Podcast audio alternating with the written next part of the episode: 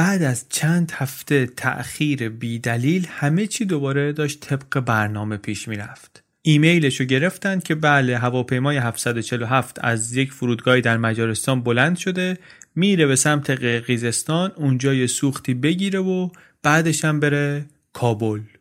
بار هواپیما چیه؟ 80 تا پالت فشنگ کلاشینکوف. 5 میلیون فشنگ.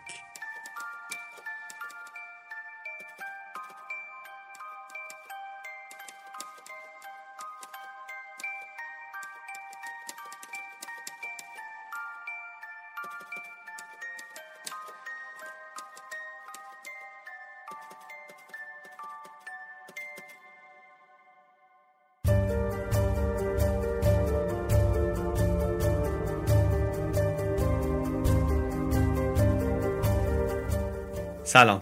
من علی بندری هستم. این اپیزود 57 پادکست چنل بیه و در مرداد 98 منتشر میشه. چنل بی پادکستی که ما در هر اپیزودش روایت یک ماجرای واقعی رو به نقل از یک رسانه معتبر انگلیسی زبان تعریف می‌کنیم.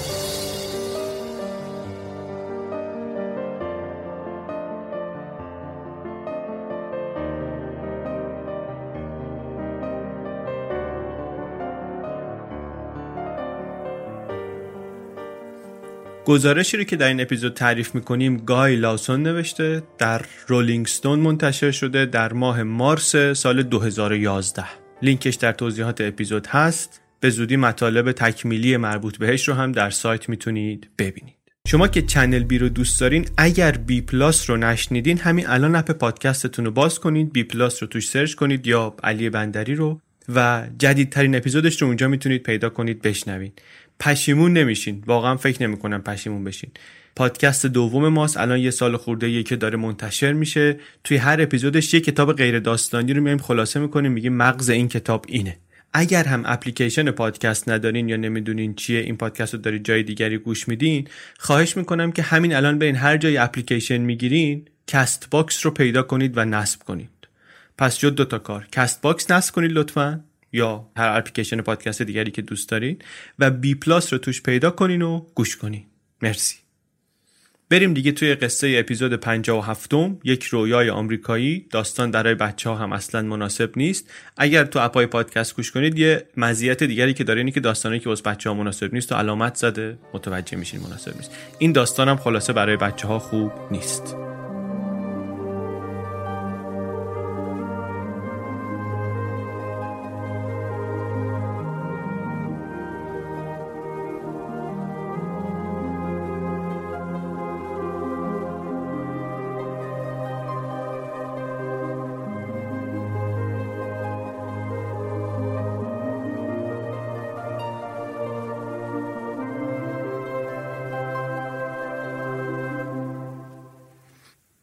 ایمیلی که اول قصه گفتیم وقتی که آمد خیال دیوید راحت شد. پرید پشت آودی آبی جدیدش و شیشه ها رو داد پایین و صدای موزیک رو بلند کرد و راه افتاد سمت خونه. کسی که این ایمیل رو گرفت اسمش هست دیوید پکو. بهش میگیم دیوید تو این اپیزود. کجاست الان؟ در میامی بیچ. محموله که گفتیم فرستاده شده یک بخشی از یک قرارداد 300 میلیون دلاری که اینو شریکش با پنتاگون بستن برای تجهیز ارتش آمریکا در افغانستان.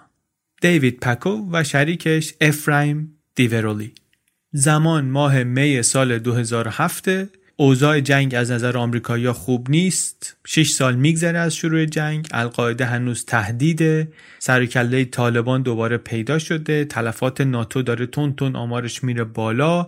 این مهمات هم یکی از آخرین تلاش های دولت بوشه جورج دبلیو بوشه برای اینکه اوضاع جنگ رو بتونه یک سر و سامونی بهش بده قبل از انتخابات ریاست جمهوری سال 2008 شخصیت های قصه ما ولی آقای دیوید و افرایم اینا خیلی کاری به این مسائل ندارن. این محموله واسه اینا یک بخشی از یک معامله بزرگ اسلحه که قرار ثروتمندشون کنه. خیلی قرار ثروتمندشون کنه. این دیوید که گفتیم این ایمیل رو گرفت 25 سالش الان. عادت نداره به این فشار و استرسی که به کسی که در بازار دلالی بینالمللی اسلحه هست وارد میشه. تا همین چند ماه پیش زندگیشو از راه ماساژ میگذروند. رفته بود یه آموزشگاه اونجا بهش ماساژ یاد داده بودن. کسی بهش نگفته بود قراردادهای نظامی چجوریه یا سیاست بین المللی چطوری کار می‌کنه. ژئوپلیتیک بلد نبود. ولی افتاده بود تو این کار. چطوری اومده بود تو این بازی؟ به دست رفیقش افرایم. اینا از دبیرستان با هم آشنا بودن. اون افرایم البته از این کوچکتر بود. 21 سالش بود. اومده بود سراغش که آره من تو کار اسلحه و کاروبار خوبه و رونق داره و اینا کارم زیاده. تو هم بیا یه گوشه کارو بگیر یه پولی واسه خودت در بیار. این هم گفته بود باشه و همکار رفیقش شده بود.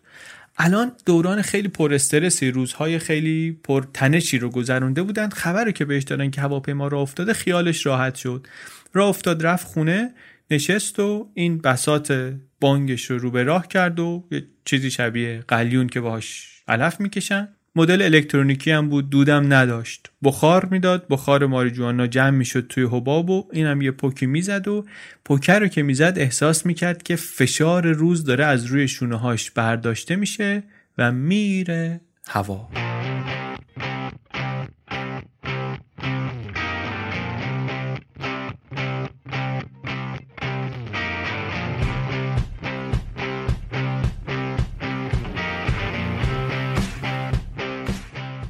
ولی چی شده بود که اینا رسیده بودند به اینجا؟ یه خورده باید بریم قصه رو از عقبتر شروع کنیم تعریف کردن. دیوید و افرایم اینا مناسب ترین وقت رو انتخاب کرده بودند برای وارد شدن به کسب و کار دلالی اسلحه. دولت بوش اون موقع همزمان هم در افغانستان می جنگید هم در عراق. بعد آمده بود تمام بخشای عملیات نظامی ارتش رو عملا برون سپاری کرده بود.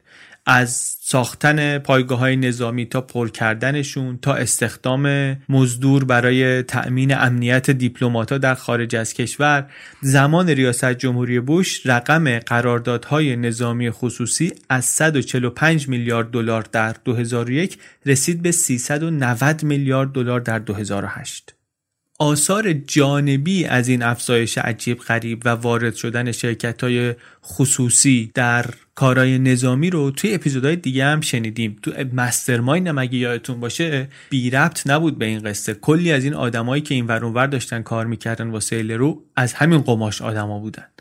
با این حجم بالای کار پیش هم می آمد که قوانین مربوط به پیمانکاری و مقاطع کاری و اینا یه مقداری بعضی جاها شل بشه دورش بزنن نادیده بگیرنش. قولهای نظامی صنعتی گنده سودهای بسیار بزرگ می بردن و خب چرا یه جفت آدم بی تجربه و تازه وارد مثل این دو پسر جوون اینا وارد نشن؟ اینا هم از نظر انگیزه فرقی نمی‌کنن با اون بزرگا که. اینا هم دنبال پول قلمبه هستن. خود دیوید میگه که من برنامه این بود که چند میلیون دلار پول در بیارم. نمی‌خواستم تا آخر عمرم دلال اسلحه بمونم. می‌خواستم یه پول قلمبه اینجا در بیارم بعد بزنم تو کار موزیک. من اصلا خودم اهل این برنامه ها نبودم. هیچ وقت اسلحه نداشتم اصلا خودم. ولی خب جالب بود برام که توی کسب و کاری باشم که سرنوشت ملت ها توش تعیین میشه.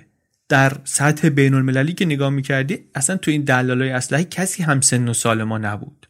ما تک بودیم اونجا. این دیوید و رفیقش افرایم اینا کجا با هم آشنا شده بودن؟ در یک کنیسه ای که بزرگترین کنیسه یهودیان ارتودکس در میامی بیچ.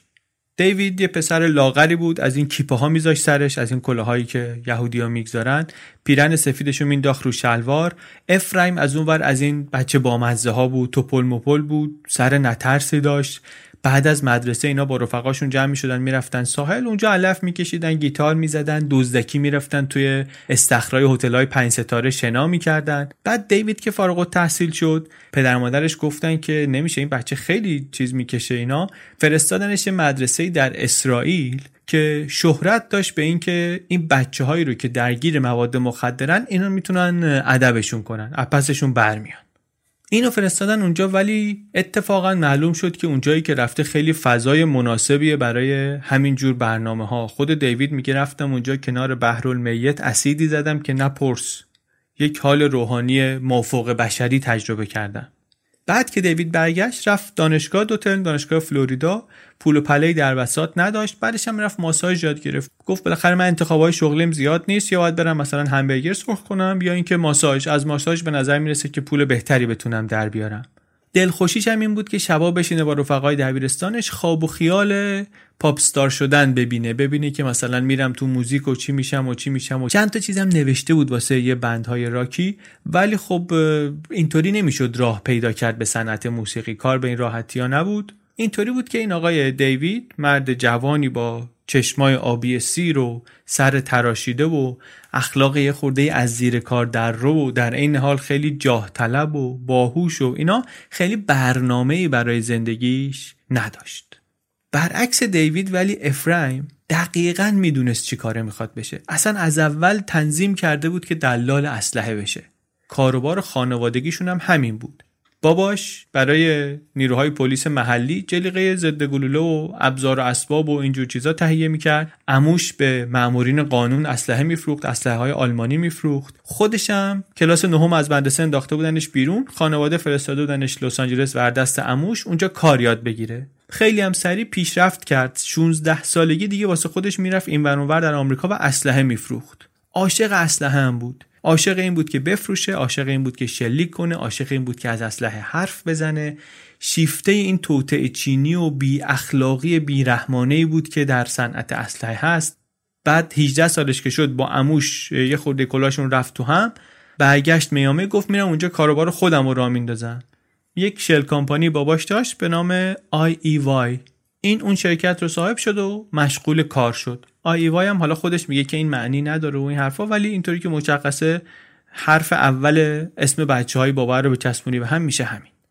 طرح کسب و کارش چی بود؟ business plan ش چی بود؟ خیلی ساده خیلی هم هوشمندانه ممکنه بگیم. فکرش این بود میگفتش که آقا بیشتر شرکت ها باید خیلی مشتری زیاد جذب کنن که رشد کنن. من ولی طرح همینه که یه مشتری پیدا کنم و با همون یه مشتری بار خودم رو ببندم. اون مشتری ولی باید کی باشه؟ ارتش ایالات متحده. هیچ ارگان دولتی در آمریکا به اندازه وزارت دفاع خرید و فروش نداره.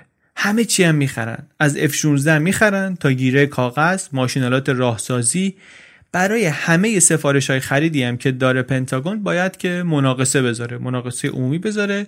دولت جورج بوش هم یک شرایطی فراهم کرده بود که شرکت های کوچیک هم بتونن یک سهمی از این معاملات بگیرن.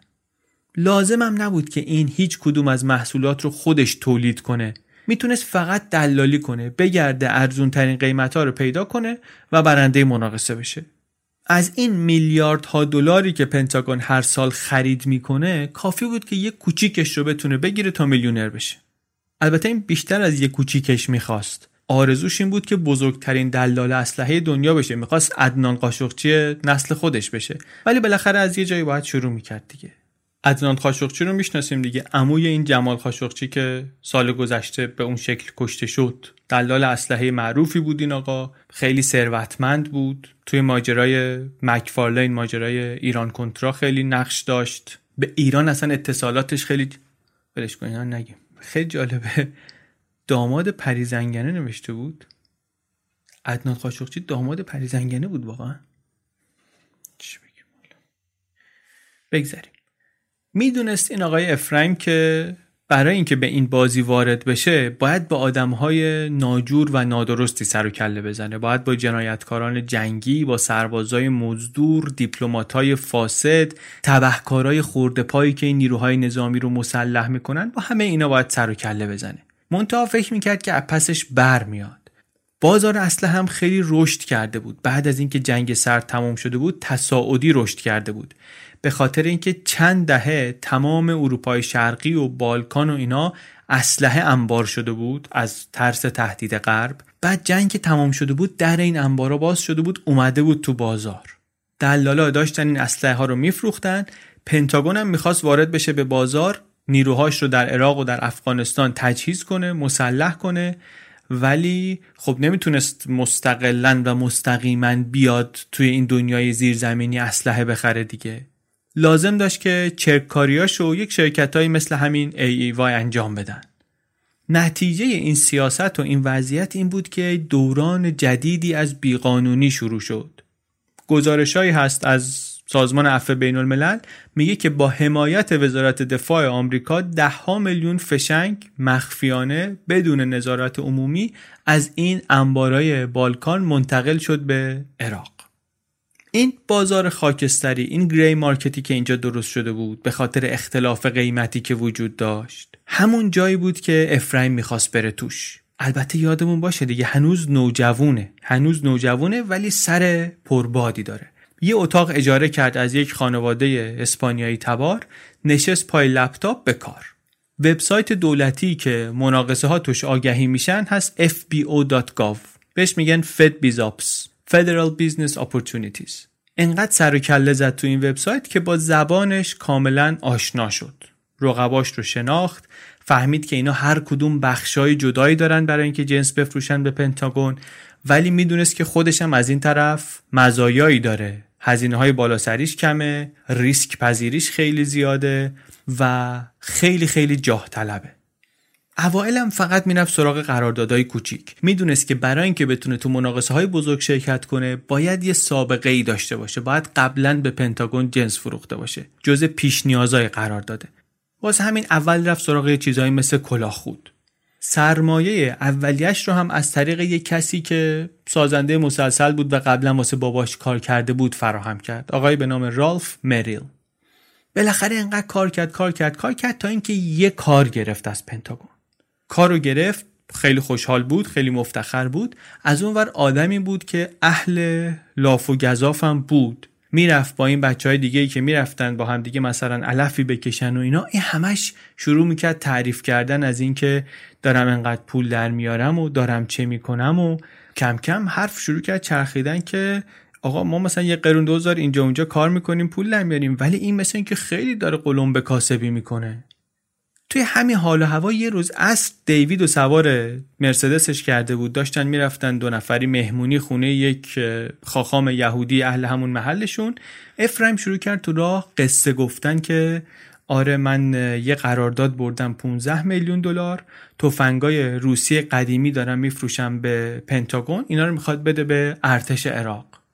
گفت و گفت و گفت از پولی که الان دارم در میارم و پولی که قبلا در آوردم و پولی که بعدا می‌خوام در بیارم و کارم خیلی زیاده و دنبال شریک میگردم و این حرفا دیوید کم کم جذب شد. خودش یه کارهایی قبلا آنلاین کرده بود. مثلا از یه شرکت نساجی در پاکستان ملافه خریده بود آورده بود اینجا در میامی فروخته بود به توضیح کننده هایی که واسه آسایشگاه ها مثلا جنس می‌خرن. پول در آورده بود. ولی خب رقمی نبود در برابر پولایی که این داشت صحبتشو می‌کرد. هزار دلار دو هزار دلار اینجا اونجا در آورده بود. ولی هم پول مزه کرده بود بهش هم احساس می‌کرد که یک تجربه ای داره در این کار. برگشت بهش گفتش که چقدر در میاری تو مثلا؟ گفت من خیلی در میارم حسابی پول در میارم. گفت مثلا چقدر در میاری؟ گفت اینا اطلاعات محرمانه است نمی‌تونم بگم. گفتش که خب حالا اینطوری بگو. اگه که فردا بخوای بری از آمریکا چقدر می‌تونی با خودت ببری؟ گفت نقد. گفت آره نقد.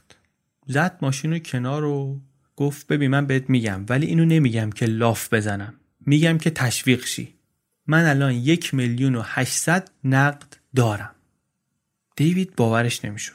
فکر می‌کرد که عددی بالایی بگه مثلا بگه صد هزار دلار. حالا دیویس هزار دلار. ولی دو میلیون دلار تقریبا. خیلی دیگه حرف بود. گفت آقا هستم.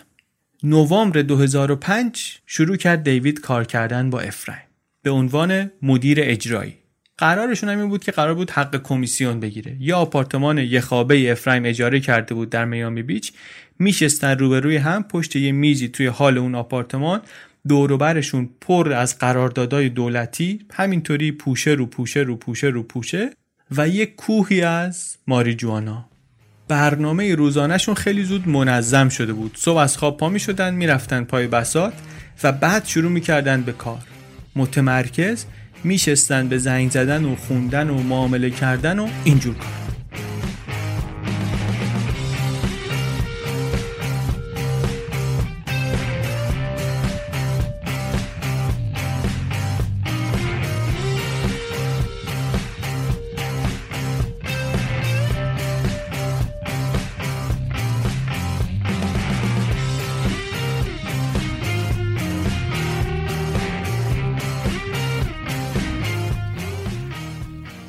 درس زندگی هم داشت می‌گرفته دیوید از این رفیقش دیگه.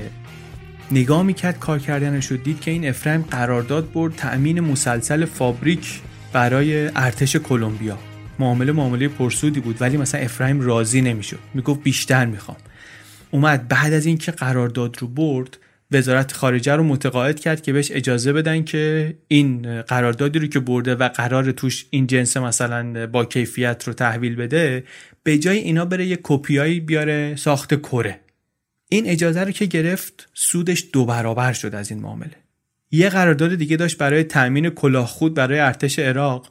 اونم وقتی که قرارداد بست رفت دوباره سراغ پنتاگون که بهشون بتونه کلاهخودای ساخت چین رو بندازه. که بالاخره کیفیت پایینتری داشتن چونم اینا رو واسه سربازای آمریکایی نمی‌خواستن می‌تونست قانعشون کنه. می‌گفتن اینا رو بالاخره یه سری خارجی می‌خوان استفاده کنن دیگه سربازای آمریکایی که نمی‌خوان که قبول می‌کردن. اونایی هم که اونور خط نشسته بودن و اینا باهاشون مذاکره می‌کردن اینا سربازایی بودن که تجربه ای نداشتن در این کار. رگ خوابشون هم اینا دستشو بود زبونشون رو بلد بودن. زنگ می‌زد به اینا با زبون بازی و قلقلک دادن رگ وطن پرستی و اینا راضیشون می‌کرد. زنگ می‌زد به مسئول قرارداد از اون ور می‌گفت مثلا من سرهنگ فلانی هم یا ژنرال فلانی هم و اینا. دیوید میگه که این های بود ولی هیچکی نمی‌فهمید. مخصوصا وقتی که داشت سعی می‌کرد معامله رو جوش بده و نزدیک بود به موفقیت کاملا قانع کننده و مسلط بود. ولی اگه که نزدیک بود از دست بده معامله رو صداش شروع می‌کرد لرزیدن. می‌گفت من یک کسب و کار کوچیکی دارم من بدبخت میشم. اگه این معامله جور نشه خونم از دست میدم زنم میره بچه هم گرست نمیمونن میگه گریه می‌کرد حتی.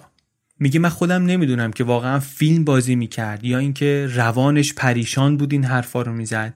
ولی هر چی که بود با چنان اطمینانی می‌گفت که انگار واقعا همینطوریه که داره میگه و اونا هم قطعا باور می‌کردن.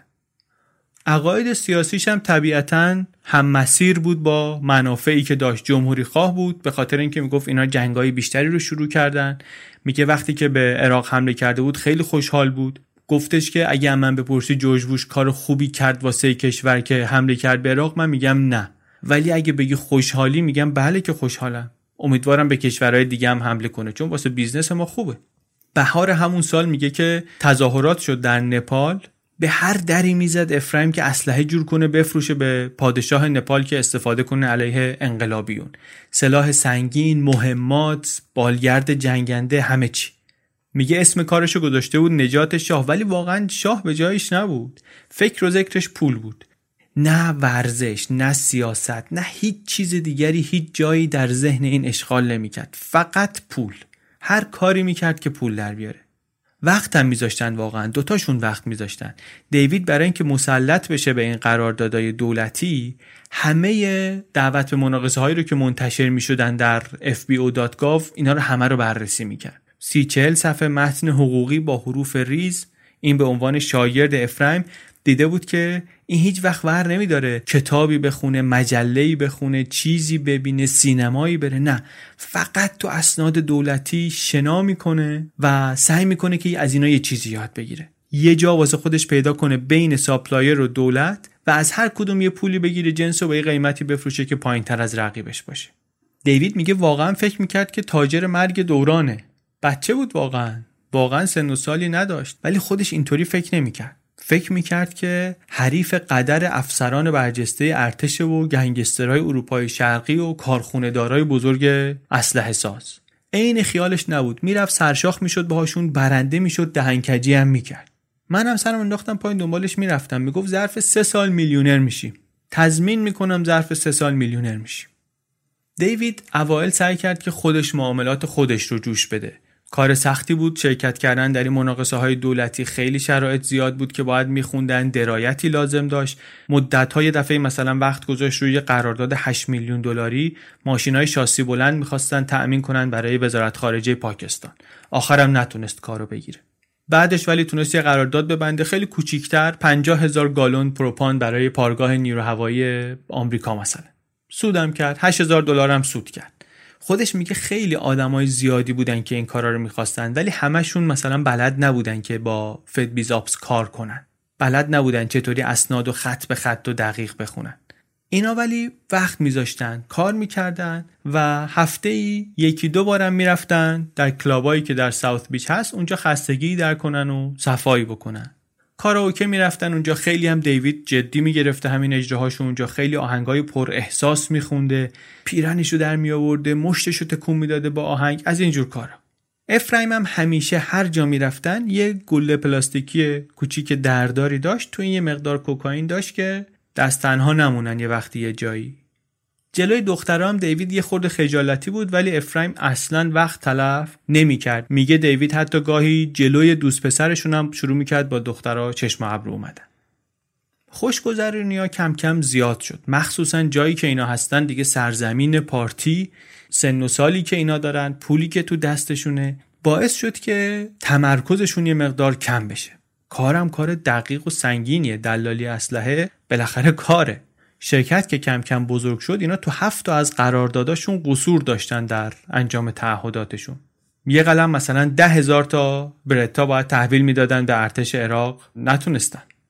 دیدن کمک لازم دارن این ور کردن اون ور کردن امه افرایم رو آوردن که این در کارهای اداری خورده کمکشون کنه. خانومی بود خیلی با اراده ولی تعارفی با کسی نداشت. همش جر و بحث می‌کرد با برادرزادش.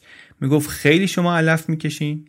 تیکه مینداخت بهشون. حتی جلوی خودشون تلفن رو من داشت با این اون صحبت می‌کرد به اینا بعد و بیرا می‌گفت. مدامم به مادر افرایم میگفتش که ببین حرف منو یادت باشه. این پسر تو کاراش آخر عاقبتی نداره. سرش یه جایی به سنگ می‌خوره.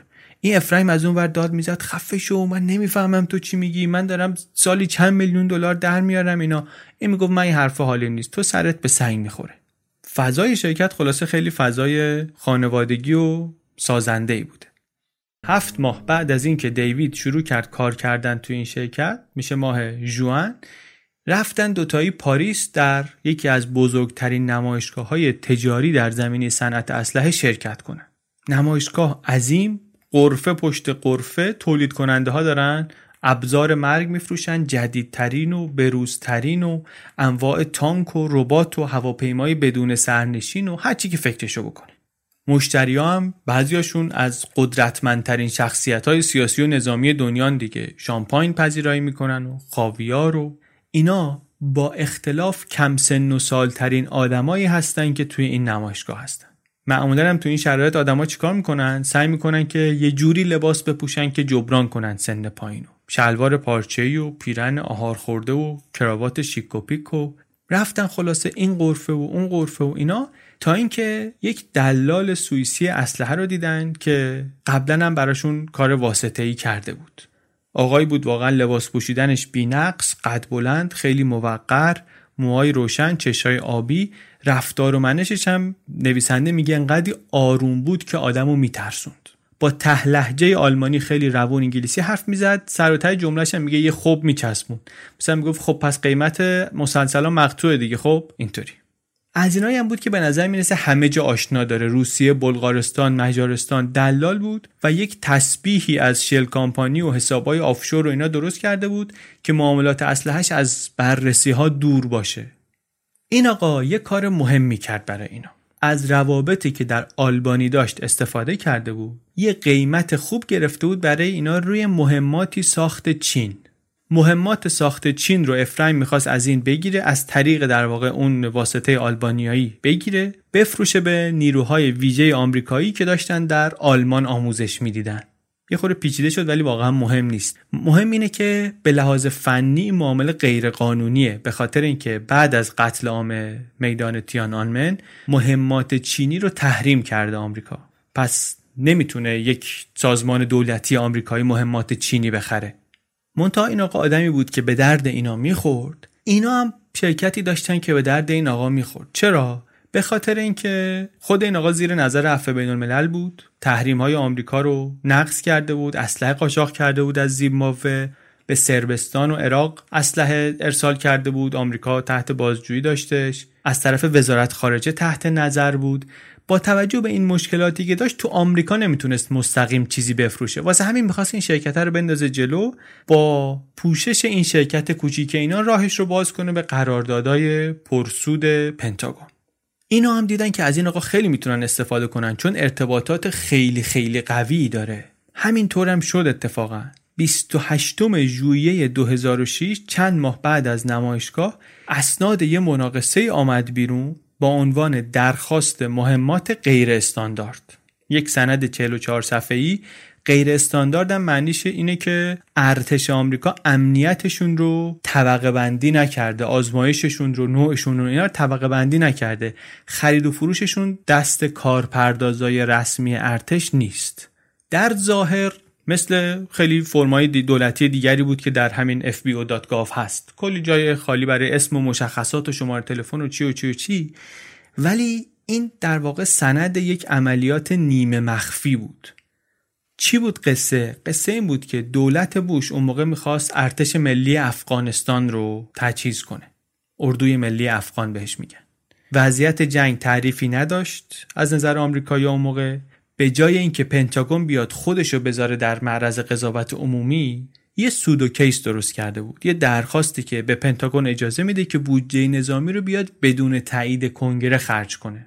pseudo case چیز مخفی و قایمکی نبود ولی بجز این سایت دولتی دیگه جای دیگری نمی آمد نه توی نشریات می آمد نه مذاکره ای می شد نه هیچی. یه پولی بود که فقط برای دو سال در دسترس بود برای همین فوری باید خرج می شد و به خلاف خیلی دیگه از قراردادهای فدرال اینجا هیچ حرفی از حد اکثر قیمت هم زده نشده بود. یعنی شرکت هایی که میان تو مناقصه شرکت می‌کنن می‌تونن هر قیمتی بدن. یه خورده بالا پایین کردن اسناد مناقصه رو دیدن که به نظر می‌رسه که پول بزرگی وسط باشه اینجا. مجموعه متنوعی از اسلحه و مهمات که واقعا گیج می‌کنه آدمو.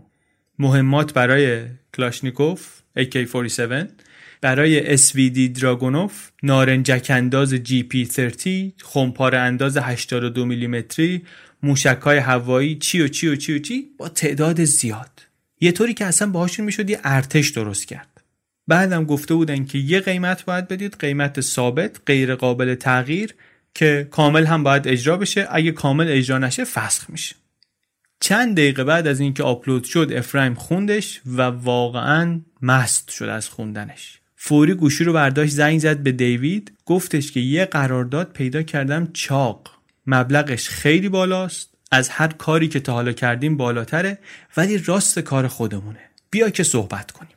یه قرار گذاشتن برن توی آپارتمان افرایم. اونجا بشینن یک علفی بکشن و عقلاشون رو بریزن رو همون ببینن که چه باید بکنن برای گرفتن این پروژه. یک قراردادی بود که باید به ارزش صدها میلیون دلار اینا مهمات میخریدن برای سلاحهای بلوک شرقی که می‌خواد در ارتش افغانستان استفاده بشه. اینا همون اسلحه هایی که گفتیم در بازار خاکستری فروخته می‌شد بازاری پر از دلالا و فروشنده های غیرقانونی و فرمانده های ارتشی که دارن میچرخوننش. از همون معامله های اسلحه ای که گفتیم تو بازار خاکستری انجام می‌شد و خیلی صورت خوشی نداشت که پنتاگون خودش بیاد مستقیم مهمات بخره توش. معمولم این بود که شرکتی به کوچیکی شرکت اینا شانسی نداشته باشه برای چنین قرارداد بزرگی. ولی الان اینا سه تا مزیت داشتن. یکی این که دولت تازه یک طرحی تصویب کرده بود طرح حمایت از کسب و کارهای کوچک در پنتاگون. گفته بودن درصد مشخصی از قراردادهای وزارت دفاع باید با شرکت های کوچیک بسته بشه. دو اینکه اینا اصلا تخصصشون در زمینه همین مهمات جنگ سردی بود که الان پنتاگون می‌خواست. هم تخصصشو داشتن هم سابقهشو و لینکاشو دیگه. همون آشنایی که گفتیم تو نمایشگاه دیده بودن اون وصلشون می‌کرد به منابع. راست کار خودشون بود. مزیت سومشون هم این بود که تنها چیزی که ضمن این قراردادها ازشون خواسته بودن این بود که مهمات کار کنن. اینا وقتی که میخوندن این رو توی اسناد مناقصه معنیش رو اینطوری میفهمیدن که هر آتاشخالی رو میشه داد به پنتاگون تو این قرارداد. همین که بشه شلیکش کرد بشه منفجرش کرد دیگه بقیهش مهم نیست.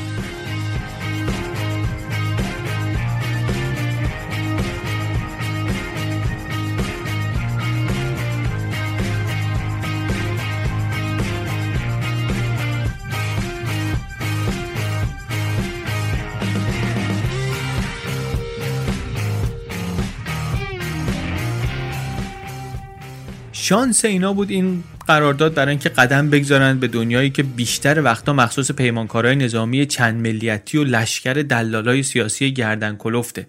دیوید میگه من می‌دونستم احتمالش کمه ولی فکر می‌کردم که بالاخره بتونیم حریف این کله گنده ها بشیم. اگر سخت کار کنیم اگه یه خورده خوش شانس باشیم یک شانسی احتمالا داریم. مناقصه شرکت کردن قیمت دادن واسه این کارا کار پرزحمتیه کار ظریفیه کار وقتگیریه.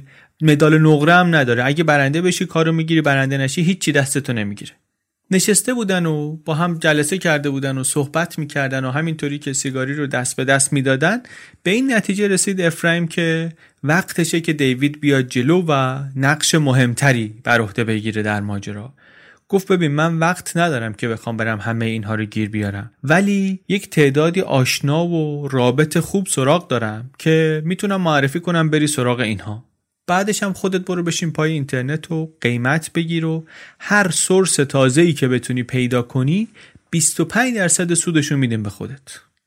دیوید این رو به عنوان شانسی دید که بهش رو کرده. شروع کرد از همون شب به گشتن رفت توی database های نظامی مشخصات تولید کننده های اسلحه در اروپای شرقی رو در آورد مجارستان و بلغارستان و اوکراین و هر جایی که ممکن بود سر و کاری داشته باشه با سلاحهای دوره شوروی ایمیل زد بهشون فکس فرستاد مستقیم تلفن کرد بهشون. ارتباط تلفنی خیلی وقتا تعریفی نداشت. داد مجبور بود بزنه. اگه یکی اونور جواب می‌داد معمولا انگلیسی حرف نمی‌زد. هی می‌گفت English English English. بعد چند دقیقه وای میساد یه نفری پیدا می‌شد. دست و پا شکسته چند کلمه می‌تونست حرف بزنه. اینا فقط مثلا می‌گفتن да да. بخر بخر بخر. اینم هر طور بود بالاخره میفهموند بهشون که من یه همچین چیزی می‌خوام و فقط می‌خوام که مهمات کار کنن و ظاهرشون هم خوب باشه و می‌خوام که تو جعبه های زنگ زده و شکسته پکسته نباشن و از این صحبت ها. شش هفته شبانه روز دیوید کار می‌کرد. روی کاناپه خونه همین افراین هم میخوابید. تغذیهش هم کلا از علف بود و آدرنالین. کلی تونست مهمات گیر بیاره در اروپای شرقی به قیمت مناسب. اون آقا آلمانیه هم از اون طرف از واسطای آلبانیاییش تونست کلی مهمات برای اینا پیدا کنه. هرچی نزدیکتر می شدن به تاریخ مهلت شرکت در مناقصه افرایم بیشتر میافتاد به تب و تاب روز و شب قدم می‌زد پشت سر هم می‌کشید ابری از دود همش بالای سرشون بود حرف می‌زد زیر لب دل و پس بود فوش می‌داد. خیلی اوضاع پرتنشی. یک چیزی هم که تو ذهنش بود دیوید میگه این بود که حاشیه سود و چند درصد بذاره؟ ده درصد بکشه روش یا 9 درصد بکشه؟ تفاوتش می‌شد 3 میلیون دلار پول که کم پولی نبود. ولی از اونور بالاخره رقابت هم بود باید فکر می‌کرد که اگه یکی دیگه تونسته باشه همین همین قیمت ها رو بگیره چی؟ اون وقت من باید مثلا تو سودم رقابت کنم باهاشون. از این فکرهایی که آدم دم مناقصه داره. آخرین لحظه بالاخره تصمیم گرفت که 9 درصد بذاره. رقم قرارداد رو نوشت روی فرم 290 میلیون دلار. ده دقیقه مونده به پایان مهلت مناقصه دوتایی پریدن تو ماشین افرایم و چند لحظه قبل از اینکه مهلت تموم بشه خودشون رسوندن به اداره پست و فرستادن رفت. پنتاگون بروکراسی خیلی کندی داره. ولی این تقاضای مربوط به افغانستان گفتیم سودو کیس بود و خیلی سریع کارش رو قرار بود پیش ببرن. عصر 26 ژانویه دیوید پشت فرمون بود. افرایم بهش زنگ زد. گفت یه خبر خوب دارم برات یه خبر بد. دیوید گفت اول خبر بده رو بده. گفت اولین قسطمون فقط 600 هزار دلاره. دیوید باورش نمی‌شد. گفت یعنی قرارداد رو بردیم؟ گفت بله که بردیم. کار به اون گندگی رو گرفته بودن. درست و تر و تمیز هم گرفته بودن. در حضور رقبایی از فورچون 500 کامپانی گرفته بودن. شرکت های گنده.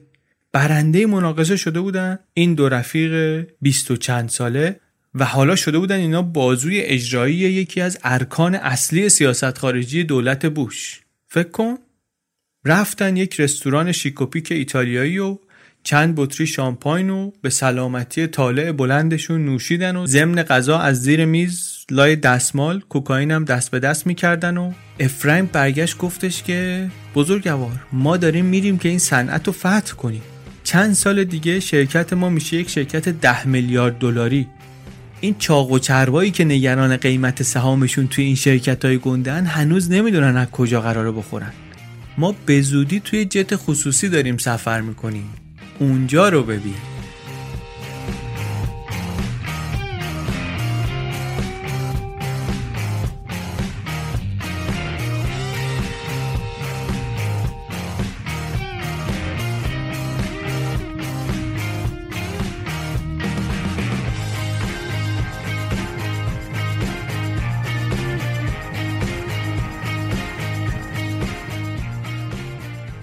جشن و خوشحالی البته به جای خود ولی کار می‌دونستن که تازه شروع شده.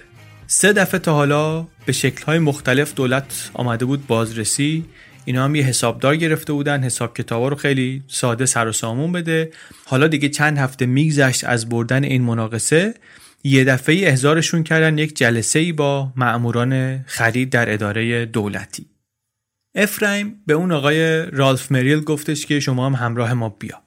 این اسلحه سازی که گفتیم که پشتیبان مالی اولیشون بود. این آدمی بود که با باباش هم گفتیم کار کرده بود اهل یوتا هم بود مرمون هم بود. یوتا خیلی مرمون داره می‌دونیم. یک بیزنسمن 60 خورده ای ساله بود تاجر زبده. پشتیبانی مالی اینا وسیقه مالی اینا برای گرفتن قرارداد اصلا ملک این آقا در یوتا بود. این آقا رو هم برداشتن بردن با خودشون اونجا. جلسه ولی بعدا معلوم شد فرمالیته است. افرایم خودش مسلط بود اصطلاحات مربوط به قرارداد و بلد بود یه چیزایی سرهم کرد اعتماد به نفسش هم بالا بود یه خود از جنبه های فنی معامله گفت و از کجا میاریم و تاییدیه مصرف کننده چطوریه و از این حرفا گفت. هیچ هم تو این اداره نپرسید که عمو جون شما اصلا چند سالت هست؟ دیوید میگه ما انقدر مطمئن بودیم اصلا به فکر اینا فکر می‌کنم خطور نکرد که با یه جفت جوون بیست و چند سال طرفن.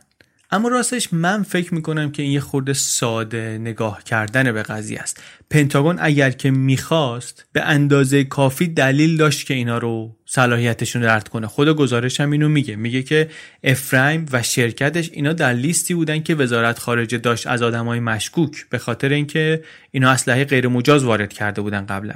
منتها ظاهرا پنتاگون اصلا این لیست رو چک نکرده بود. این رو هم در نظر نگرفته بودن که اینا در اجرای قراردادهای قبلیشون قصور داشتن. اصلا امور قراردادها رتبه نامطلوب داده بود بهشون رتبه که البته بعدا تغییر کرد به خوب و دست آخرم شد عالی. ولی به هر حال سابقه خیلی جالبی نداشتن. منتها اینم هست که تو این جور مواقع معمولا همه این چیزا مهم هست. ولی ته ته ته ته قضیه اون چیزی که تعیین کننده است قیمت اینجا هم شواهد نشون میده که واقعا برنده کار همین قیمت بود. یکی از کارمندای امور قراردادهای ارتش در گوشی گفته بود که قیمت شما 50 میلیون دلار پایینتر از نزدیکترین رقیبتون بوده. در واقع انقدر نگران بودن که این پیشنهاد 300 میلیون دلاریشون 290 میلیون دلاریشون زیاد باشه که دیگه حواسشون نبود که بابا شرکت های آمریکایی وقتی با پنتاگون طرفن خیلی باد می‌کنن قیمتشونو. اولین بخش قرار دادم سفارش یه تعدادی نارنجک و مهمات بود به ارزش 600 هزار دلار. حدس افرایم این بود که دارن امتحانشون می‌کنن ببینن که اینا می‌تونن چیزی رو که قول دادن سر وقت تحویل بدن یا نه. اگه اشتباهی چیزی بکنن ممکن بود که حالا کل قرارداد رو لغو کنن. شبی که جشن گرفتن قرارداد رو با شام و مخلفات و اینا دو نفری بعد رستوران سوار آودی جدید افرایم شدن و همینطوری که افرایم کوکائین رو خط می‌کرد روی داشبورد گفتش که ببین سر این نارنجکا مواظب باش دست از پا خطا نکنی ها. کار ما هنو تموم نشده. تا در قضیه رفتیم ولی هنو تو نرفتیم. ولی واقعیت اینه که نگرانیشون بیمورد بود. هنوز سفارش نارنجکا شروع نشده بخش دوم سفارش هم رسید. این دفعه 49 میلیون دلار. از جمله توش 100 میلیون فشنگ کلاشینکوف بود. کلاشینکوف کلاشنیکوف AK47 100 میلیون فشنگ و یک میلیون نارنجک. دیگه واقعا جای شک و شبهی نبود. پنتاگون واقعا می‌خواست قرارداداشو با این شرکت های کوچیک ببنده چون که سیاست دولت برای حمایت از کسب و کار کوچیک باید عملی می‌شد. دیوید یه حساب کتاب کرد دید که حتی اگر حاشیه سودشون پایینم باشه از این قراردادها تا 6 میلیون دلار می‌تونه در بیاره. ولی انقدرا مطمئن نبود که بتونن جنس رو تحویل بدن. مخصوصا که افرایم هم رفته بود اوکراین و مونتنگرو و چک و اینجاها دنبال تأمین کننده و این کارهای قرارداد رو باید خودش انجام می‌داد. خیلی عجیبه وقتی که به عظمت کار فکر کنیم. هر پیمانکار معقول ارتشی اگه این کار رو بهش بدی ده دوازده تا کارمند با تجربه تمام وقت می‌ذاره پای این قصه. اینجا ولی این جوون تک و تنها داشت این کارو می‌کرد. فوریه 2007 پا شد تنهایی رفت نمایشگاه بینالمللی صنایع دفاعی در ابوظبی اونجا دنبال supplier گشتن. خودش میگه خیلی عجیب بود من واقعا طفلی بیش نبودم. ولی احتمالا بزرگترین دلال خصوصی اسلحه بودم روی کره زمین در اون لحظه. احساس می‌کردم افرایم منو ورداشته آورده تو فیلمی که خودش داره بازی می‌کنه. واسه اینکه بر بخورم تو اینا یک سامسونت نقره‌ای آلومینیومی گرفته بودم دستم و یه عینک آفتابی قوسدارم زده بودم و کارت ویزیتم داده بودم چاپ کنن. دو نفرم بیشتر نبودن دیگه. یک سمت دهم پرکنی هم واس خودش درست کرده بود معاون مدیر عامل. امیدوار بود که در ابوظبی تأمین کننده پیدا کنه که تنهایی انقدر بزرگ باشه بتونه همه سفارش های اینا رو حاضر کنه. یعنی یکی باشه که بگه آقا همه چیزهایی که تو این قرارداد دارین رو من براتون می‌گیرم. یک کاندیدای بدیهی هم داشتن برای این کار. شرکت روزوبورون اکسپورت دلال رسمی تمام جنگ افزارهای روسیه. این شرکت در واقع وارث امپراتوری صادرات اسلحه شورویه. بیش از 90 درصد سلاحهای روسی رو اینا دارن میفروشن و جز اون دسته شرکتهایی که اولیگارشی پوتین دو دستی چسبیدن بهش. انقدر شرکت بزرگیه که دیوید می‌تونست لیست مهماتی رو که لازم داشتن بده بهشون و اینا همش رو واسهش تأمین کنن. ولی یک گیری هم داشت قصه. از این گیرایی که توی تجارت اسلحه معموله. وزارت خارجه آمریکا شرکت روزوبرون رو تحریم کرده بود به خاطر اینکه تجهیزات هسته‌ای فروخته بود به ایران. یعنی دولت مردان آمریکایی تسلیحات روسی رو می‌خواستند ولی نه از خود روسا. واسه همین این بچه ها اجازه نداشتن قانونی با روزوبرون معامله کنن. ولی خب دلالای اسلحه اصلا کارشون دور زدن همین چیزاست. صبح به صبح دیوید بلند می‌شد می‌رفت قرفه اصلی روسیه سعی می‌کرد که از معاون مدیر این شرکت وقتی بگیره برای ملاقات نمایشگاه ابوظبی واقعا مثل بازار بزرگ واسه این سوداگران اسلحه. دسته دسته جنرالای روسی با لباسای نظامی جلسه می‌ذارند با تجار و شیوخ عرب. این ور سالن و اون ور سالن. روز آخر بالاخره دیوید تونست این آقای معاون مدیر عامل رو ببینه. بهش هم همچین می‌خورد که یک معمور سابق کاگبه ای باشه درشتندام چاق شست خورده ای ساله عینک زخیم مربعی. دیوید که حرف می‌زد میگه که این از گوشه چشم قرفرم زیر نظر داشت. انگار مثلا داشت نگاه می‌کرد کسی داره میپادش یا نه. دیوید لیست گذاشت جلوش لیست مهمات و مقداری که لازم داشتن و اینها. میگه اینو که دید ابروهاش رفت بالا حجم عملیات رو که دید تحت تاثیر قرار گرفت. گفتش که ما سهممون توی این بازار خیلی بزرگه. می‌دونی که ما تنها شرکتی هستیم که می‌تونیم همه چیزایی رو که اینجا می‌خوایم بهتون بدیم. گفت بهش گفتم که بله بر همینم مایلم که با شما کار کنیم. گفت ولی در جریان مشکل که هستید. وزارت خارجه شما اسم بنده رو نوشته در لیست سیاه. من نمی‌فهمم کار دولت شما رو. حالا با لحجه قلیز روسی هم صحبت می‌کنه. یه روز خوب ما کار کنیم یه روز خوب نیست. این واقعا عادلانه نیست. قضیه سیاسیه. اینا یک اهرمی دارن درست می‌کنن برای اینکه با کرملین بتونن معامله کنن. دیوید گفت والا منم می‌دونم منم ملتفتم که ما نمی‌تونیم با شما مستقیم داد و ستد داشته باشیم. ولی به هر حال یه جوری حالیش کرد که میشه این لیستا رو دور زد دیگه. گفت شما اگه راهنمایی کنید ما با یه شرکت روسی دیگری معامله کنیم ما می‌تونیم بریم از اونا خرید کنیم. گفتش که باشه شما کارتتو بده من با آدمام صحبت می‌کنم خبر میدم بهتون. دیگه خبری ولی از این آقای روسی نشد تا چند هفته بعد که داشت مسیرهای ارسال تسلیحات رو در می آورد بهش گفتن که شرکت شما اجازه نداره هواپیماهاشو از آسمان ترکمنستان بپرونه. ترکمنستان سر راه اینا بود برای اینکه برن افغانستان. دیوید میگه معلوم بود که پوتین دیگه با ما در افتاده. روسا اگه کار ما رو سخت می‌کردن ممکن بود بتونن از لیست سیاه در بیان اون وقت خودشون مستقیم به آمریکا جنس بفروشن. به هر ضرب بود ترتیب پروازها رو بالاخره داد و بعدش هم دوباره افتاد دنبال تأمین کننده هایی که بتونن ارزونتر ازشون جنس بخرن. کیفیت دیگه مهم نبود. قدیمی باشه درجه دو باشه. تنها چیزی که مهم بود این بود که کار کنه. یه ایمیل زدن حتی به یکی از این ساپلایراشون گفتن که حواستون باشه هیچ محدودیتی ما برای تاریخ تولید نداریم ما هر تاریخ تولیدی قابل قبوله. گزارش این رو به عنوان یک شاهدی میاره الان که دیپلماسی دولت بوش در افغانستان ضد و نقیز بود متناقض بود. می‌گفتن که نه ما سربازان کابل و قندهار رو رها نمی کنیم در میدان. ولی از اون برم ابزاری برای پیروزی بهشون نمی‌دادن. به خاطر اینکه اگه واقعا اهمیت می‌داد پنتاگون به ارتش ملی افغانستان خب تسلیحات قابل اعتمادتر و پیشرفته تری براشون می‌گرفت. ولی نه این چیزا مهم نبود. دیوید نشسته بود روی کاناپه خونه افرایم. فندک و بند و بساتم گذاشته بود دم دستش. تلفنم دستش. زنگ می‌زد به سفارتخونه های آمریکا در جمهوری های شوروی سابق. الو سلام. می‌خوام با جناب رایزن صحبت کنم با وابسته نظامی صحبت کنم. حرف می‌زد با اینا صداش کم کلوف می‌کرد پای تلفن یک لحجه ارتشی می‌داد به صداش. گپ و گفتی و میخندوندشون و می‌پرسید که شما قزاقستان اوضاع چطوره؟ مثلا اینجا هوا آفتابیه از این حرفا. هر جا هم لازم بود از این کلمه هایی میپروند که اینا استفاده می‌کنن. جنگ با تروریسم war on terror که مثلا اصطلاحی بود که دولت بوش خیلی استفاده می‌کرد. یا اینکه میگفتش که ما یه بخشی از فرایند nation building هستیم. ما بخشی از این ملت سازی هستیم.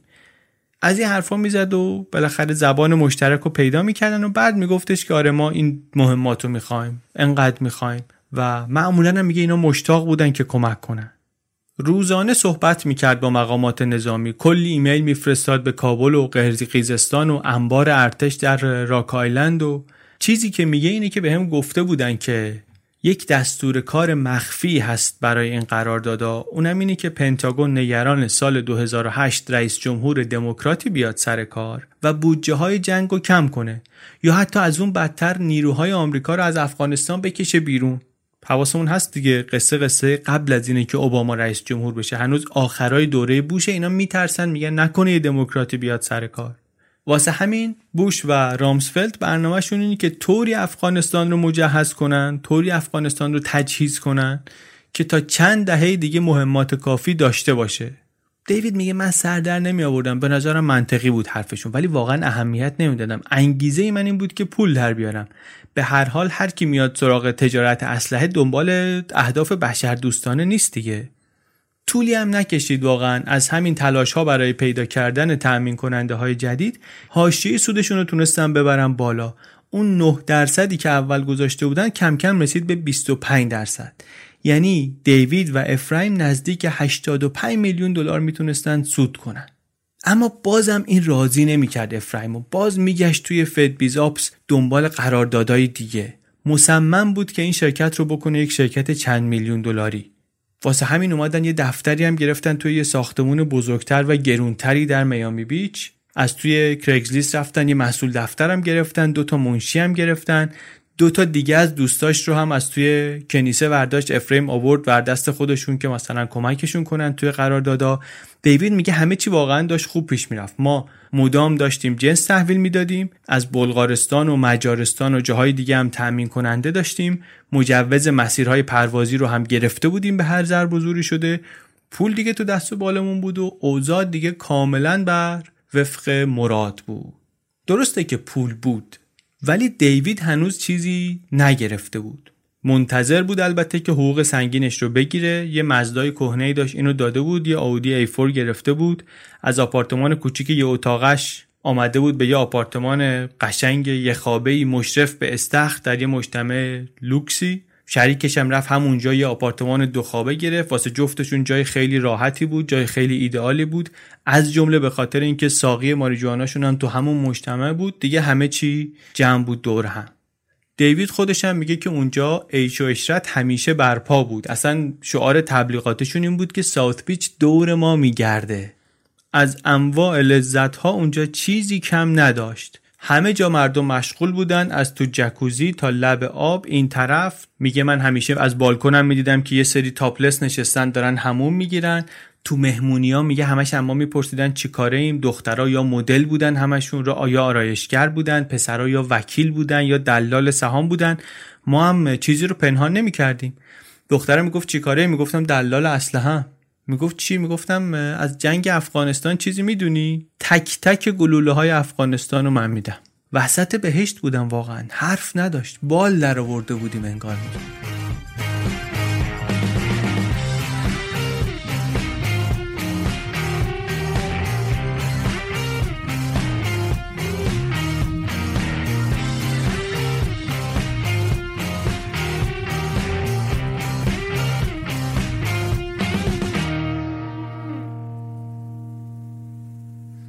بزرگترین بخش قرارداد افغانستان از نظر تعداد تهیه مهمات کلاشینکوف بود.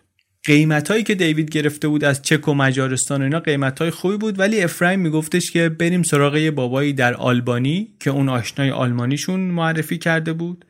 از یه نظر پیشنهاد منطقی هم بود به خاطر اینکه آلبانیایی از این پیش های سنگین نمی‌خواستن. کار رو برای اینا خیلی راحت تر می‌کرد. ضمن اینکه تعدادم طوری بود که اینا پسش بر می اومدن چون رهبران کمونیست آلبانی انقدر پارانوید بودن و انقدر از حمله خارجی ها مطمئن بودن که عملا مملکت رو کرده بودن انبار نظامی. سر تا سر کشور در حومه های شهر و روستا انبار اسلحه بود انبار مهمات. انقدر میگن اینا مهمات کلاشینکوف داشتن رئیس جمهورشون همون موقع ها رفته بود بغداد دیدن آقای دیوید پتراوس فرمانده نیروهای نظامی آمریکا در عراق در اون زمان. گفته بود که چند میلیون فشنگ تقدیم به شما انقدر مهمات داشتن. خرید و فروش رو قرار شد چطوری انجام بدن؟ اون آقای سوئیسی یک شرکت سوری داشت در قبرس. قرار شد مهمات رو به اسم این شرکت از آلبانیا بخرن. بعد اون شرکت بیاد بفروشه به شرکت وای اینطوری هم اون آقای واسطه سوئیسی یک سهم دلالی می‌بره هم از این طرف شرکت آمریکایی درگیر مسائل اخلاقی و قانونی خرید از آلبانی و اینها نمیشه. چون بالاخره آلبانی کشوریه که درگیر با فساد خیلی آشکار و پیش بینی ناپذیره و معامله کردن باهاش ممکنه که دردسر داشته باشه دیگه. دردسر البته واقعا به وجود آمد. اون موقعی که افرایم داشت قیمت می‌داد برای مناقصه هزینه های حمل و نقل و اشتباه حساب کرده بود. یادش رفته بود که افزایش قیمت سوخت رو لحاظ کنه. چیکار کنیم؟ چیکار نکنیم؟ سبکتر کنیم بارمون رو. چطوری سبک کنیم؟ فشنگا رو بذاریم تو جعبه های مقوایی. مشکل ولی اینجا بود که در آلبانی هیچ کاری رو راحت نمی‌شد انجام داد. خیلی همه چیز همه سیستما ناکارآمد بود. واسه همین افرایم دید باید یه نفر رو بفرسته. رفت دوباره یکی از رفقاش رو از کنیسه پیدا کرد. یک جوانی به نام الکس و اینو فرستاد تیرانا پایتخت آلبانی که نظارت داشته باشه بر جزئیات این کار.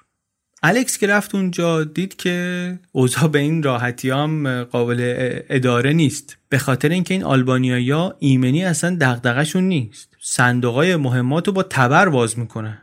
اتاق پر از باروت سیگار آتیش می‌کنن مهمات قدیمی هن بله مال چند دهه قبلا بله ولی حالا درسته به نظر می‌رسه کار کنن. مونتا اینا فشنگا رو گذاشتن تو قوطی های زنگ زده چیدن رو پالت های چوبی پوسیده اصلا هیچ پروتکلی نیست. انگار نه انگار دارن با مواد خطرناک اینجا سر و کله می‌زنن. اما بدتر از همه اینا چیز دیگری بود که این الکس دید. دید که این مهمات توی جعبه های فولادی که روی جعبه ها حروف چینیه. تعجب کرد زنگ زد میامه گفتش که این جنس ها رو من نگاه کردم. جنس ها به نظر می‌رسه مشکل ندارن بسته بندیشون باید عوض شه اینا. ولی آقا می‌دونستی جنس ها چینی هن؟ گفت چی؟ گفت مهمات مهمات چینی هن. گفت از کجا می‌دونی چینی هن؟ گفت اینا رو جعبه هاشون همش حروف چینیه دیوید اینو که شنید قلبش دیگه واساد نه تنها تسلیحات ساخت چین تحریم بودن بلکه اصلا قرارداد افغانستان خیلی مشخص گفته بود که مهمات چینی نمی‌تونید بگیرین یه تلاشی البته کردن گفتن شاید بریم بتونیم بگیم که مثلا اینا رو آلبانیایا چند دهه قبل از اینکه تحریما وضع بشه از چین خریدن و اینا جواب اومد که نه.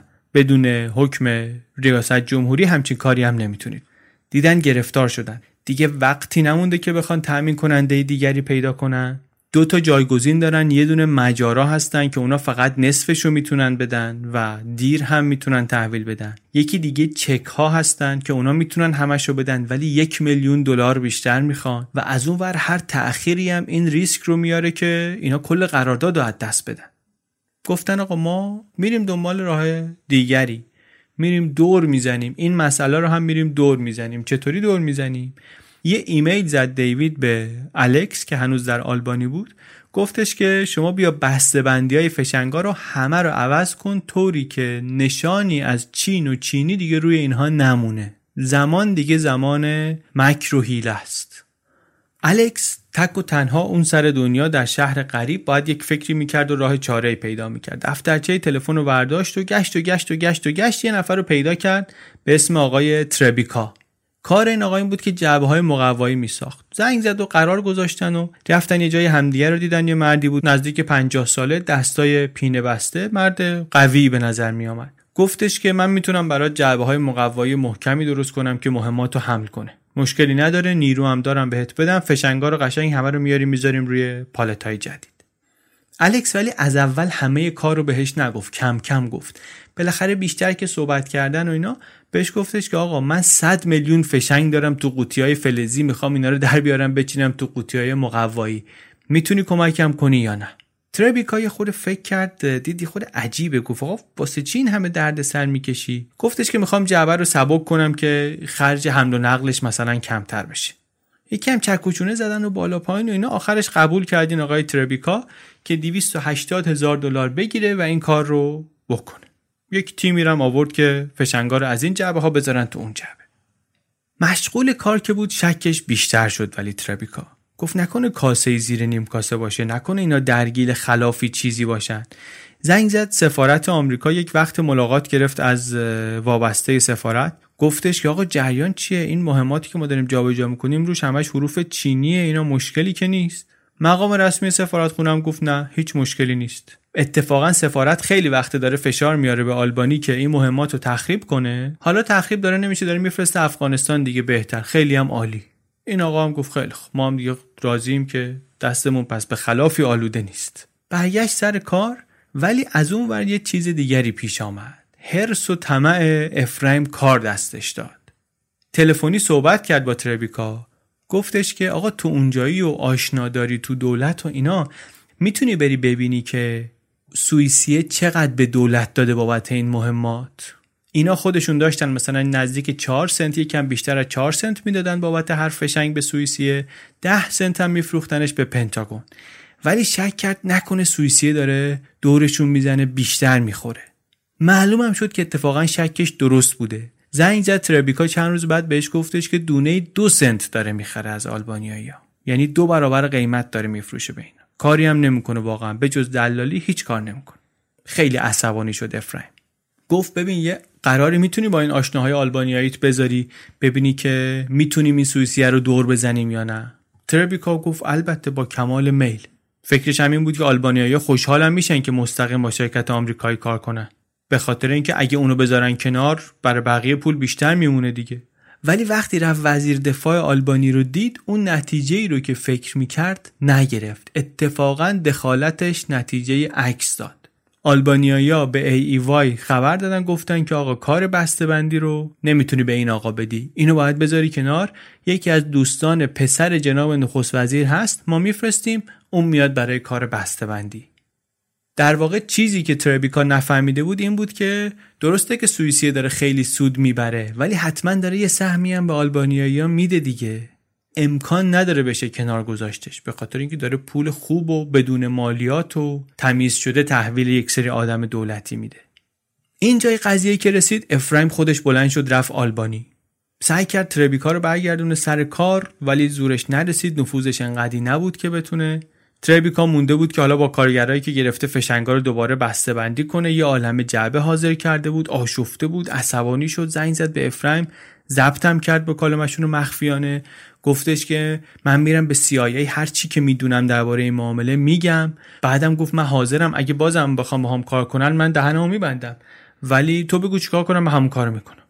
افرایم بهش گفتش که ببین شما برو سراغ رئیس آژانس صادرات تسلیحات در آلبانی دم اونو ببین. هر طور شده رازیش کن. زنگ بزن به پاش بیوف التماسش کن ماچش کن دختر بفرست براش. یه حالی بهش بده. هر کاری لازمه بکن. ببین می‌تونی سر حالش بیاری کار ما رو را بندازه. اگه نشد بعدا میترسونیمش. شاید پول بهش بدیم. مثلا 20 هزار تا بذار تو جیبش. سهمی که نمی‌گیره اون قدا. بالاخره این پول براش خیلی میشه. تربیکا گفتش که بابا این حرفا چیه؟ منو اصلا قرارداد گذاشتن کنار من دیگه خارجم از بازی. افرایم گفت من برای اون دیگه واقعا کاری نمی‌تونم بکنم. این آلبانیایی که من باشون سر و کار دارم گردن کلوف توشون زیاده. واقعا خطر داره سرشاخ شدن با اینا. کار دیگه بالاتر رفته دست نخست وزیر و پسر نخست وزیر و ایناست. مافیای اینا واسه من خیلی قویه. من با اینا نمی‌تونم بجنگم. حیواناشون رم می‌کنن میفتن به جونم. اوضاع در آلبانی اینطوری پا در هوا مونده بود؟ دیوید هم داشت این ور زیر فشار کار له می‌شد خسته شده بود شبانه روز کار می‌کرد. یه نفری داشت خریدای چند میلیون دلاری رو سر و سامون می‌داد. حمل و نقل کالاها رو برنامه ریزی می‌کرد و به نظرش هم می‌رسید که شرکت از همه طرف تحت فشاره. وقتی که زنگ زدن بهش گفتن که هواپیمای حامل 5 میلیون فشنگ بالاخره از مجارستان پرید سمت کابل یه نفس راحتی کشید. یه بخشی از محموله رو فرستادیم رفت بالاخره دیگه. این همون مکالمه که اول اپیزود حرفشو زدیم. واقعا آرامش کرد یه مقدار. رفت خودشو مهمون کرد برای شام به یک رستوران خیلی پرزرق و برقی. روحیش خیلی خوب بود. باورش نمی‌شد که از پس این کار بر اومدن هواپیما داشت با محموله های میلیون دلاری نارنجک و خمپاره انداز و موشک زمین به هوا و اینا از اروپای شرقی می‌رفت به سمت کابل. در همین حال خوش بود که غذاش رو آوردن ولی قبل از اینکه حمله ببره به سمت غذا تلفنش زنگ خورد. اون بابایی که استخدام کرده بودن بار رو از مجارستان برسونه به کابل خیلی دستباچه و حل گفتش که یه مشکلی پیش آمده. هواپیما رو رو باند فرودگاه قرقیزستان مصادره کردن. یعنی چی؟ چی شده؟ چیزی که به نظر می رسید این بود که محموله اسلحه رو نگه داشتن می‌خوان بکننش ابزار مذاکره چون مذاکره جورج بوش و پوتین اونجا به یک بنبستی رسیده. پوتین میگه چرا ناتو اومده قرقیزستان؟ با توسعه ناتو مخالفم. آمریکا میگه که من می‌خوام از فرودگاه قرقیزستان استفاده کنم کالا و تجهیزات بفرستم. قرقیزا میگن دستمزد بیشتری باید به ما بدی. از این حرفا. چیزی که به نظر می‌رسید این بود که متحدین پوتین در کاگبه قرقیزستان هواپیما رو گروگان گرفتن و حالا به ازای هر یه روزی که هواپیما رو باند قرقیزستان بمونه 300 هزار دلار باید دیوید بده جریمه.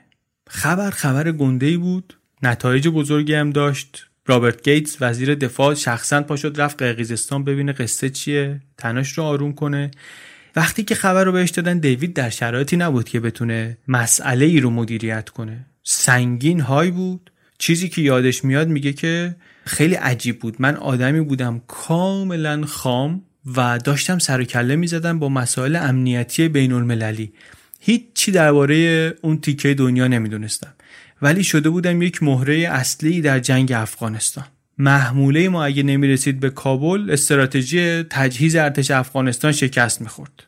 اون مکالمه تلفنی رو هر طور که بود میگه سعی کردم ماسک دلال همو بزنم و یه چیزایی بگم و بگم که آره نمی‌دونم این یک مأموریت حیاتی در جنگ با تروریسم به قرقیزا بگو که این خیلی خطرناکه اگر جلوی پای ما سنگ بندازن با دولت آمریکا در افتادن و این حرفا. ولی می‌فهمید که ماجرا گنده تر از اینی که بتونه اینطوری حلش کنه. واقعا هم البته مسئله مسئله بزرگی بود. چیزی نبود که این بچه بتونه پشت میز شام با اون حالش مثلا حلش کنه. دو هفته طول کشید. رابرت گیتس که اون موقع وزیر دفاع آمریکا بود پا شد رفت قرقیزستان و نهایتا با فشار دولت آمریکا این محموله مهمات آزاد شد و ارسال شد. خود دیوید میگه من هیچ وقت نفهمیدم اصلا چی شد چرا هواپیما رو ضبط کردن چی شد اصلا؟ بالاخره در سطح بین المللی خرید و فروش اسلحه این چیزا پیش میاد. صنایع نظامی دخالت می‌کنن سیاستمدارا دخالت می‌کنن. نمی‌تونی با یکی معامله کنی بدون اینکه یکی دیگه خودشو بندازه وسط. شما حتی نمی‌فهمی پشت کی هستی به کی داری کمک می‌کنی به کی داری پشت پا می‌زنی. همه چی قاطی پاتیه.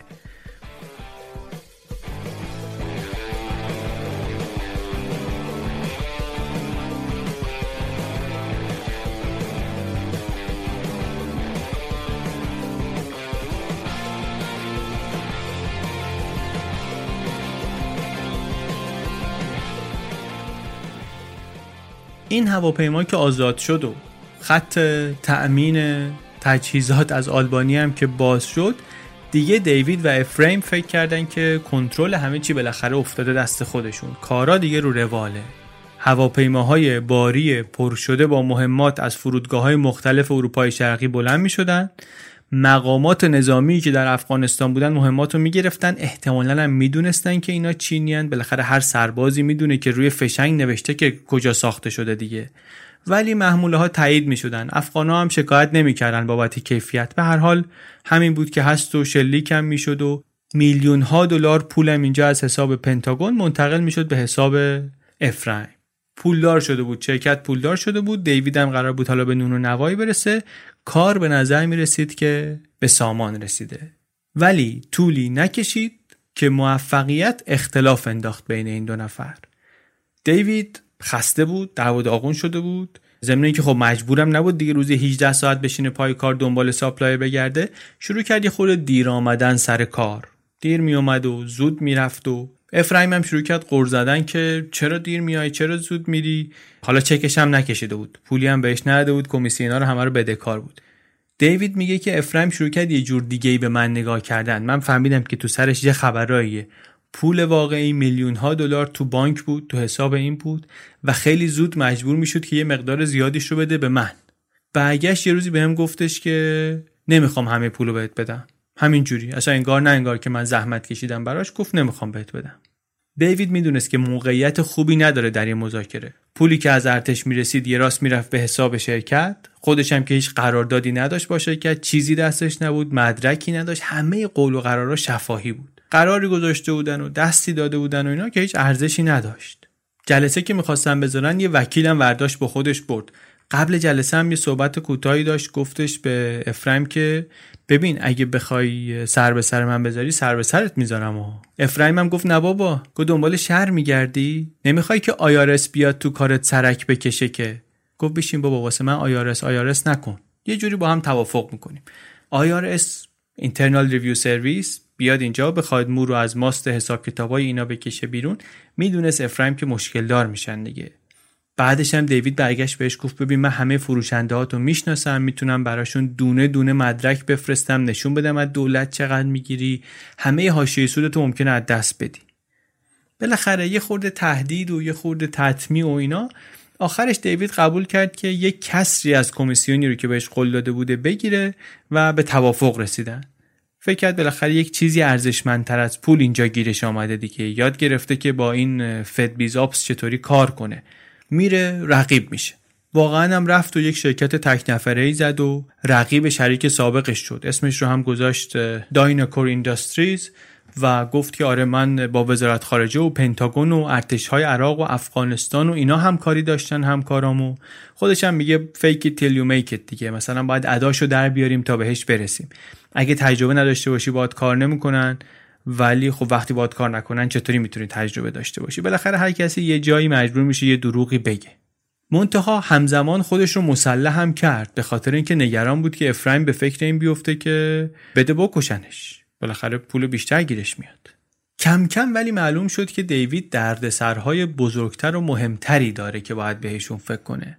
این قرارداد افغانستان که اینا برده بودن براشون دشمنای قدرتمندی درست کرده بود. یه دلال آمریکایی اسلحه شکایت کرد به وزارت خارجه که اینا میرن کلاشینکوف چینی می‌خرن و میفرستن واسه ارتش عراق. ادعایی که البته غلط بود ولی باعث شد که پنتاگون پرونده تحقیقات برای اینا باز کنه. 23 اوت 2007 مأمورین فدرال ریختن دفتر شرکت. همون روزی بود که دیوید قرار بود بیاد توافقشون رو با افرایم امضا کنه.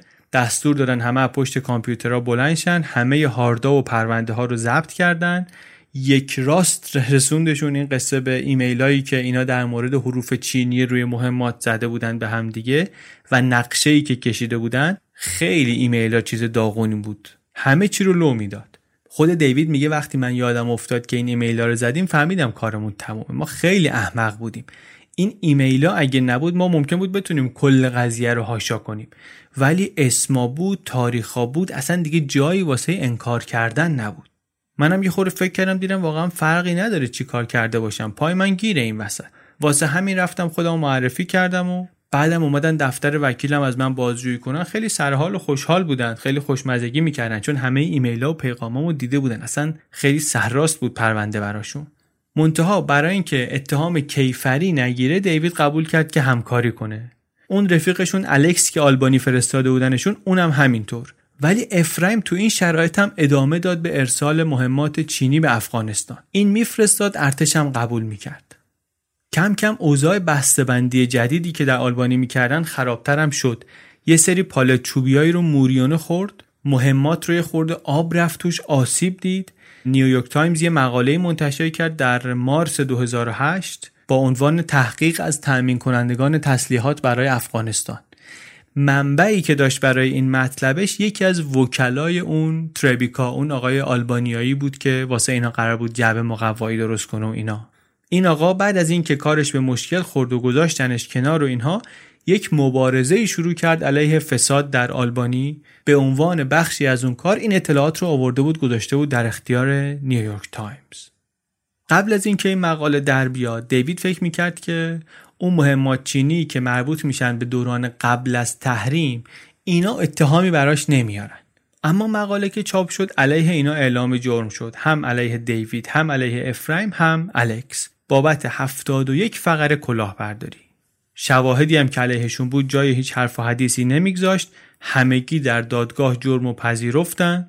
رالف اون اسلحه ساز مرمون اهل یوتا که پشتیبان اینا بود اعلام بیگناهی کرد. ولی محکوم شد. اون واسطه سوئیسی شریک سوئیسیشون هم غیب شد. شایعات میگه که آخرین بار یه جایی دورور بوسنی دیدنش. ولی تکان دهنده ترین سرنوشت رو آقای تربیکا داشت. اون مرد آلبانیایی که گفتیم مبارزه با فساد شروع کرده بود. بعد از اینکه داستان فاش شد آمد آمریکا که با محققان کنگره و های فدرال و اینا صحبت کنه و یه خورده بعد نگران شد نکنه دولت آمریکا دنبال خودشم بیفته محکومش کنه. ضمن اینکه در آلبانی هم الان درگیر یک پرونده بود از مافیای آلبانی و گنگسترایی رو متهم کرده بود که اینا زنجیره روابطشون می‌رسید تا نخست وزیر و تو اون پرونده ایشون شاهد اصلی بود. توی این شرایط بعد از ظهر یک روزی در سپتامبر 2008 ایشون داشت توی یک جاده صاف و مسطح بیرون تیرانا می‌رفت که ماشینش چپ کرد و در یک تصادف مرموزی جانش رو از دست داد. چیزی که داستانش رو عجیب تر کرد این بود که روستایی زنده پیداش کردن. ولی خیلی طول کشید که پلیس و نیروهای امدادی از راه برسن. وقتی هم که آمدن یکی از اولین مأمورینی که رسید سر صحنه محافظ سابق آقای نخست وزیر بود. به قول یکی تصادفم اگر بوده این دیگه خیلی تصادف عجیب غریبی بوده.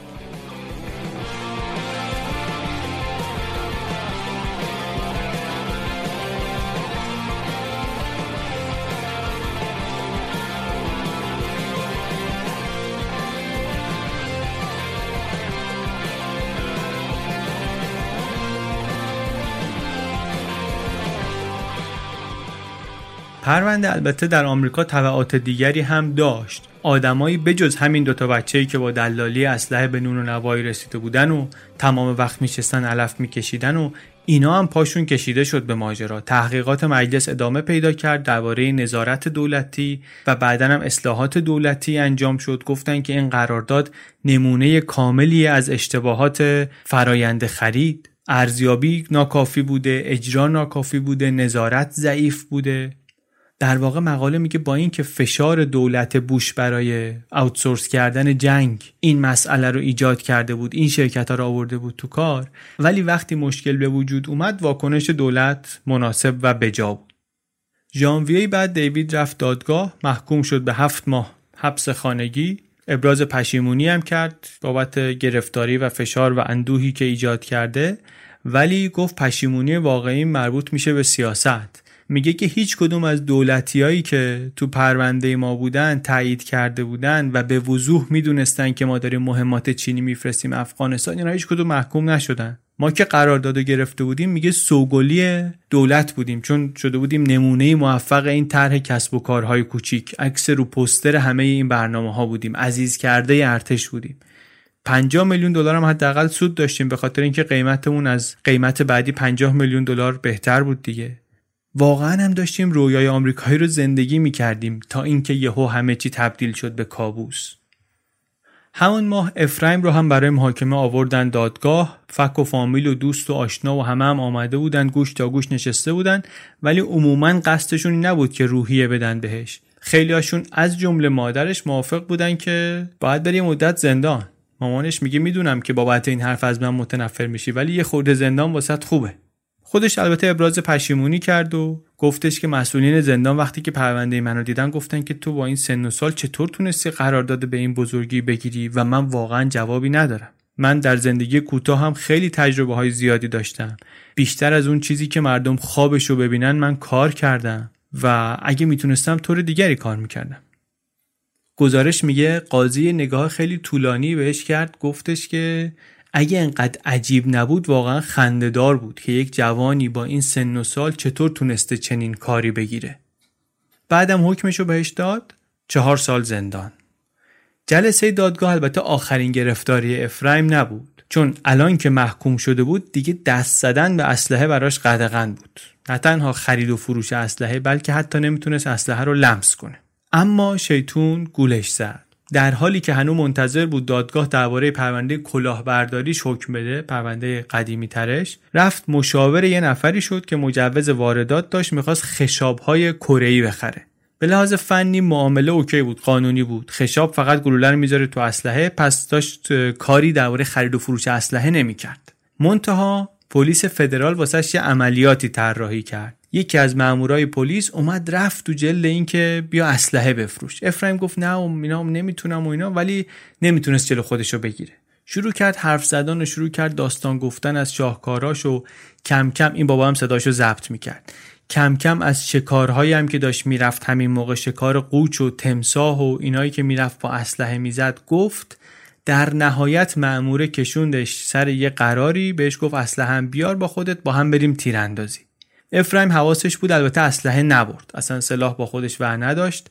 می‌دونست که جرمه می‌دونست که خطرناکه ولی مأمور فکر اینجاش هم کرده بود با خودش تفنگ آورده بود. تفنگشو داد بیا گفتش که بیا اینو بگی امتحانی بکن. دیگه وسوسه اسلحه واسه افرایم خیلی زیاد بود. یادمونه آدمی هم هست که از بچگی با اسلحه بزرگ شده بود. اتاق خالی کرد و نشست به وارسی سلاح. چند دقیقه قبل از اینکه دستبند رو بزنن رو دستاش به مأمور پلیسه گفتش که ببین هر چی بشه من کار روی اسلحه رو کنار نمی‌ذارم. یه بار که مزدش رو بچشی دیگه ولش نمی‌کنی. مثل همیشه دلال 24 ساله اسلحه قهرمان فیلم هالیوودی خودش بود.